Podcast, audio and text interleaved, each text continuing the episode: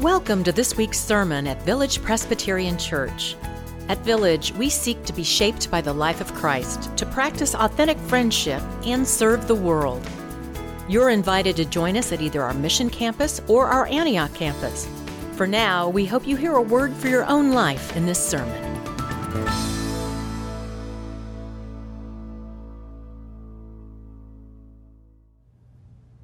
So, our scripture reading today comes from the book of Exodus. I'll begin reading with the last verse of chapter 31, uh, verse 18, and we'll read the first six verses of chapter 32.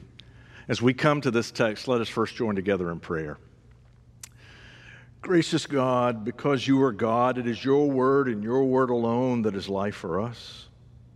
And because you are gracious, we trust that you will meet us in these moments and speak to us. We are here, O oh God. We are listening. In the name of Christ, we pray. Amen. Let us listen now for God's word for us.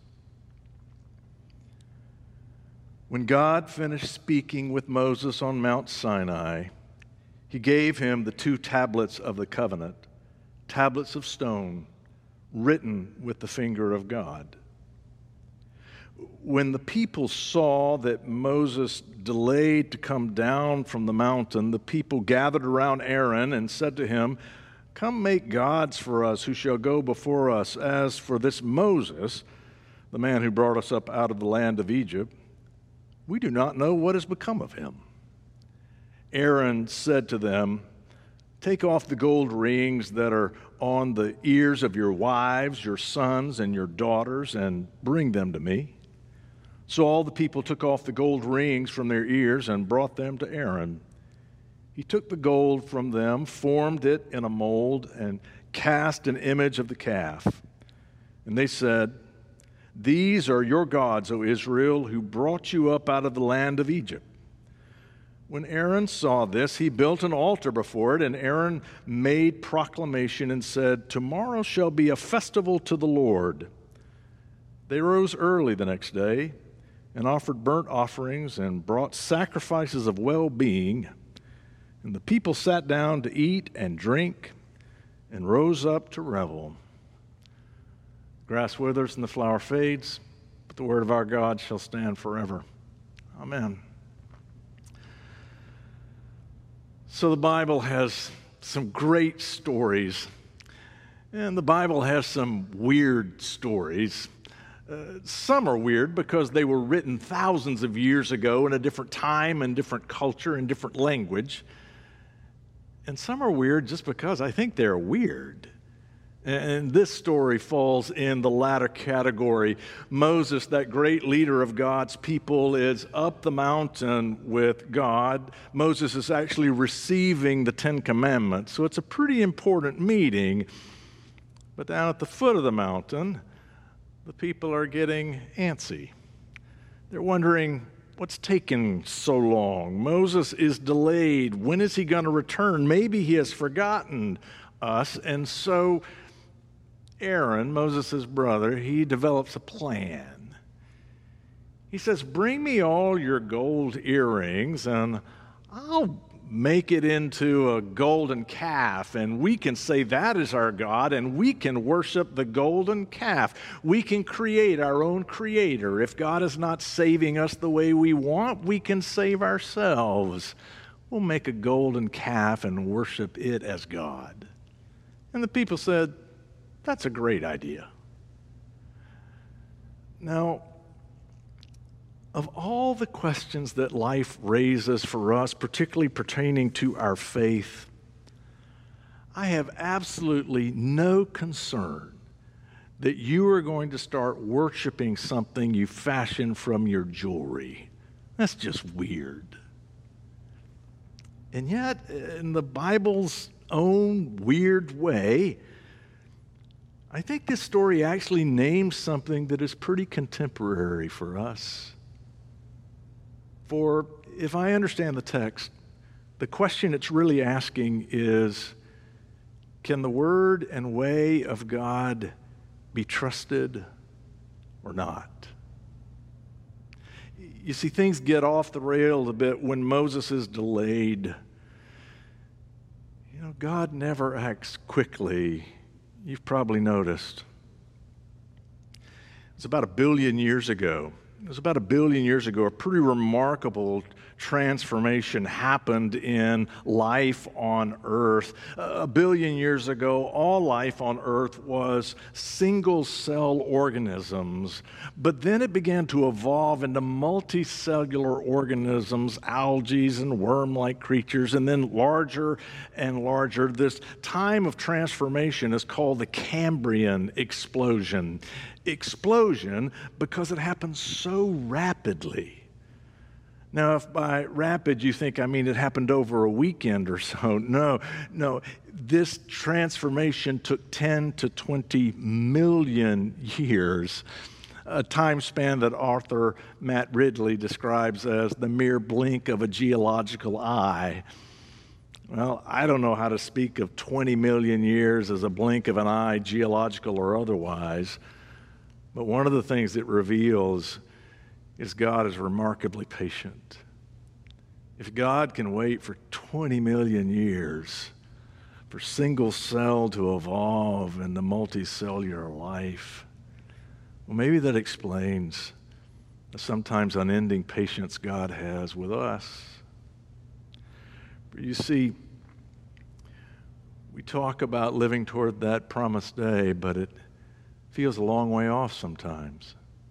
And we wonder, what's up with us that we're not closer? And maybe we wonder, what's up with God? That's what they were asking at the foot of that mountain. Maybe they were singing the 13th Psalm How long, O Lord? When Moses failed to return, they decided, you know, maybe God's not going to come through. The will and word of God, it just can't be trusted. I don't know that I've ever seen times like they are now. The racial tension that has emerged, the, the fatigue and the anger, sprinkled with a bit of hope. It's, it's nationwide, it's, it's, it's global. And that, that exhaustion, it is sprinkled with a bit of hope as we can't help but want when we get on the other side of this, can we be different with each other? Can we take the steps that are ours to take that we might be different with one another? We see little signs here and there. NASCAR has banned Confederate flags. I don't know why we need a secessionist flag, but it's NASCAR.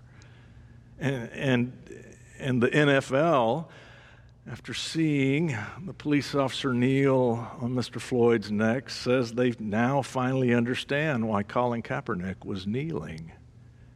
And maybe most significantly, more and more voices of law enforcement are saying that the culture of public safety needs to change. And, and these small steps in the right direction are what sprinkle the exhaustion of people of color with just a bit of hope, and us with a bit of hope that maybe this will lead to change in how we are with one another.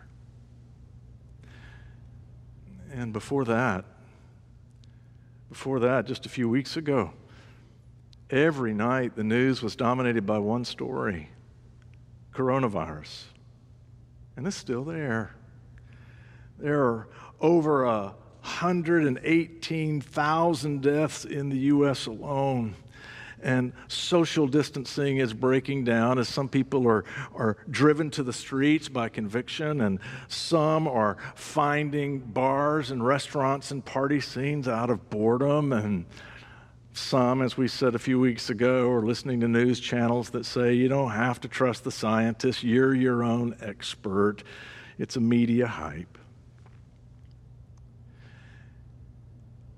Our faith teaches us that it is holy to sacrifice for the common good.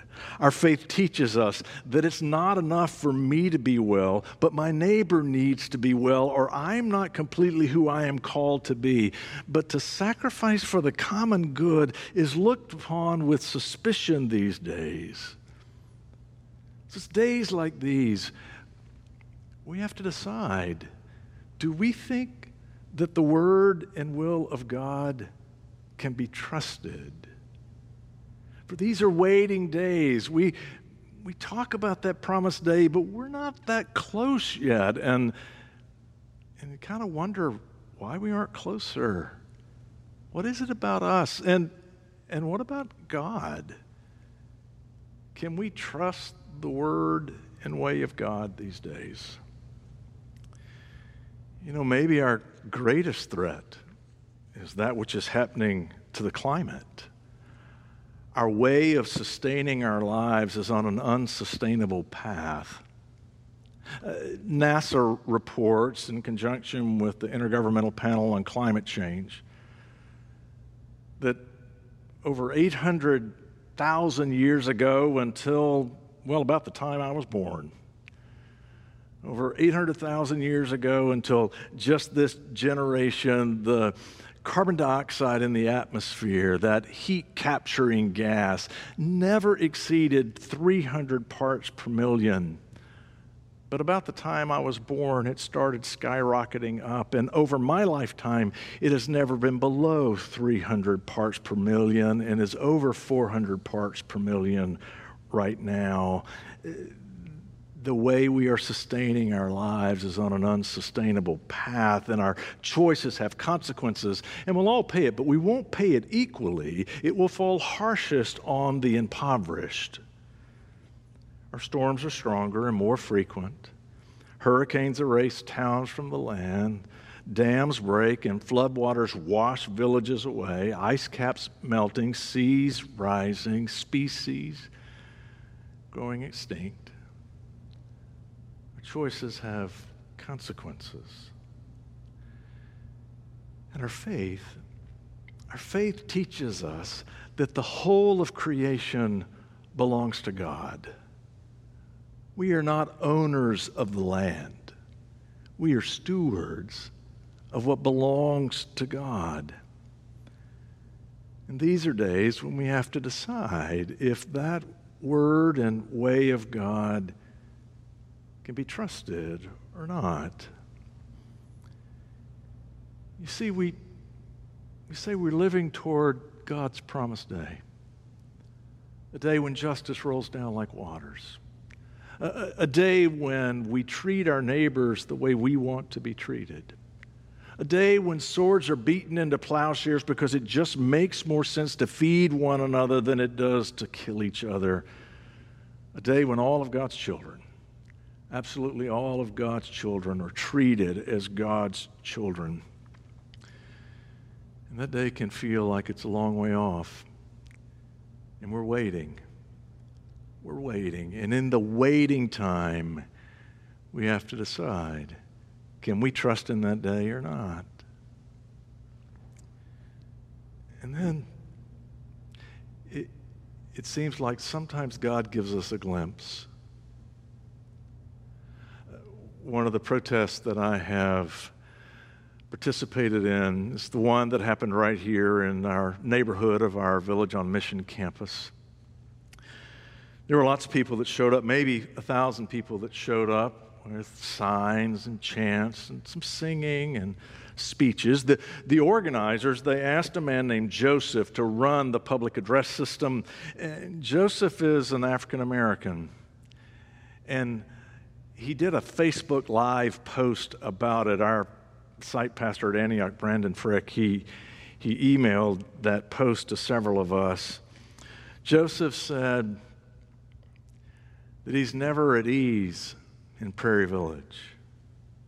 As a black man, when he drives through our neighborhoods, he prays because he's anxious.